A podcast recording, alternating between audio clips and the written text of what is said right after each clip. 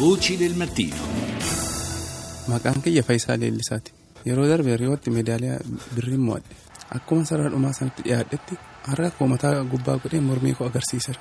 Il mio nome è Feisa Lilesa e ho vinto la medaglia d'argento alla maratona olimpica di Rio. Comincia così l'intervista che l'atleta etiope ha rilasciato al Washington Post a proposito del gesto con cui aveva voluto attirare l'attenzione sui problemi vissuti dal suo popolo, gli Oromo. Subito dopo aver tagliato il traguardo, Lilesa ha incrociato i polsi sopra la testa nel segno che indica le manette. Un gesto di pacifica protesta che gli Oromo usano da parecchi mesi, dal novembre dello scorso anno quando il governo costringeva i contadini a lasciare le proprie terre per venderle a investitori stranieri, ha detto Lilesa.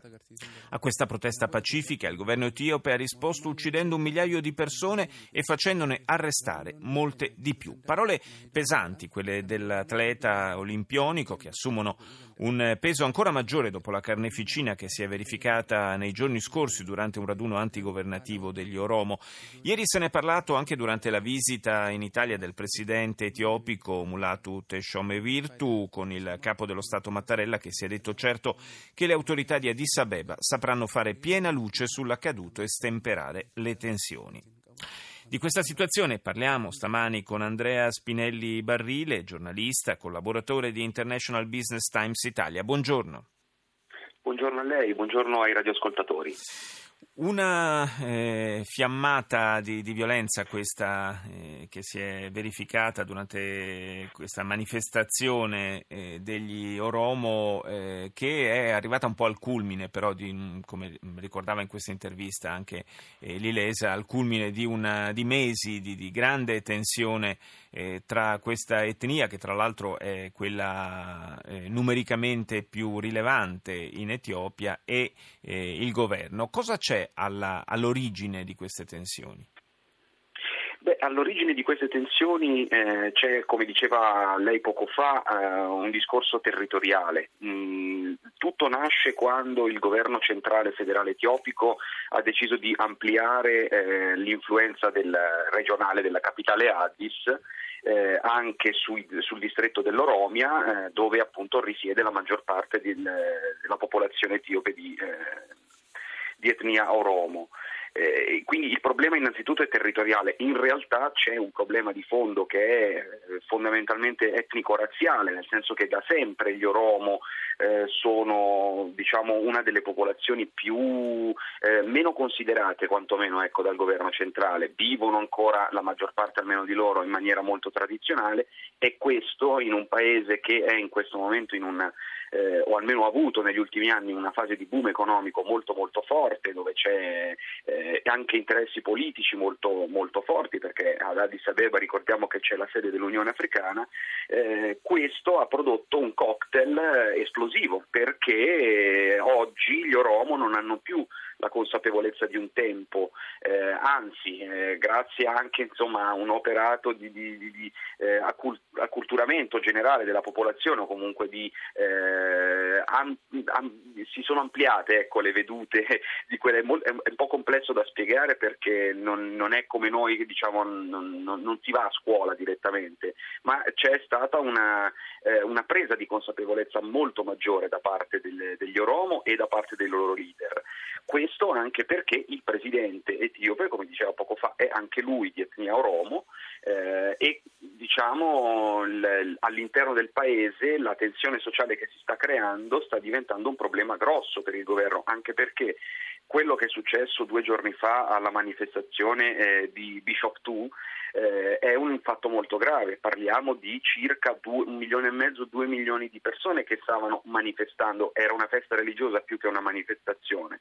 Sì, e poi ha avuto, ha avuto, una deriva, insomma, perché sono, sono partiti, almeno questo, questo, sostengono le autorità, insomma, ci sono stati eh, slogan eh, contro il governo, lanci di pietre, la polizia, la polizia, ha reagito e, e nella calca del, che si è creata con la gente che fuggiva eh, ci sarebbero stati, insomma, eh, si parla addirittura di 175 morti secondo il bilancio quello diciamo più grave. Ecco.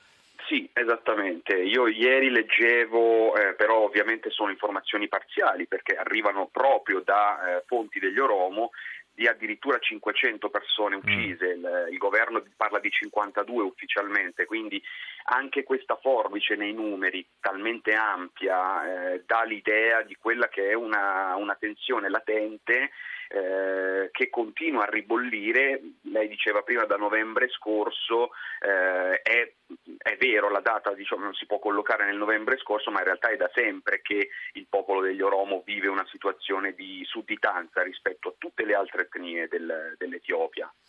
Sì, una tensione che si va eh, a inserire in un quadro, come diceva poc'anzi lei, Spinelli Barrile, in un quadro già abbastanza complicato e non a caso insomma, è uno dei paesi, l'Etiopia, eh, dal quale parte un flusso migratorio verso l'Europa, proprio perché eh, c'è molta gente che fugge dalla, sia per motivi politici sia e soprattutto per motivi economici. Un altro paese che sta, sì. che sta attraversando un momento molto delicato è la Repubblica Democratica del Congo.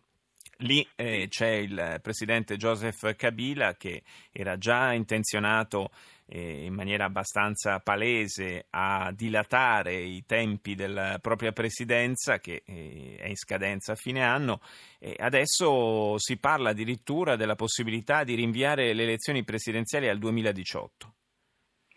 Esattamente, dunque la, la, scusa principale che adotta Kabila, o meglio che adotta la Commissione elettorale, è che dopo le elezioni del 2001, sono, eh, sì, del, 2000, del 2001 non sono state aggiornate le liste elettorali e quindi molte persone oggi diventate maggiorenni non potrebbero votare e questo creerebbe un problema democratico. Questo è il pretesto.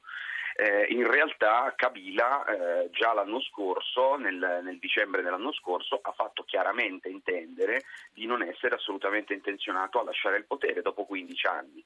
Questo in una realtà come quella della Repubblica Democratica del Congo, dove ci sono interessi di ogni tipo, etnici, politici, economici soprattutto, ha creato, ha creato una bomba che, che potrebbe esplodere tra poco e mh, destabilizzare la Repubblica Democratica del Congo eh, sia per vastità sia per eh, appunto gli interessi economici che ci sono lì sarebbe una, un problema enorme per l'Africa centrale. Sì, è un problema infatti a, a, livello proprio regionale, in una regione, lo ricordiamo, che ha conosciuto conflitti davvero sanguinosi negli ultimi anni e che potrebbe davvero riprecipitare in una situazione di grave instabilità. Grazie a Andrea Spinelli Barrile per essere stato con noi, linea al GR1, Enrica Belli, noi ci sentiamo tra qualche minuto.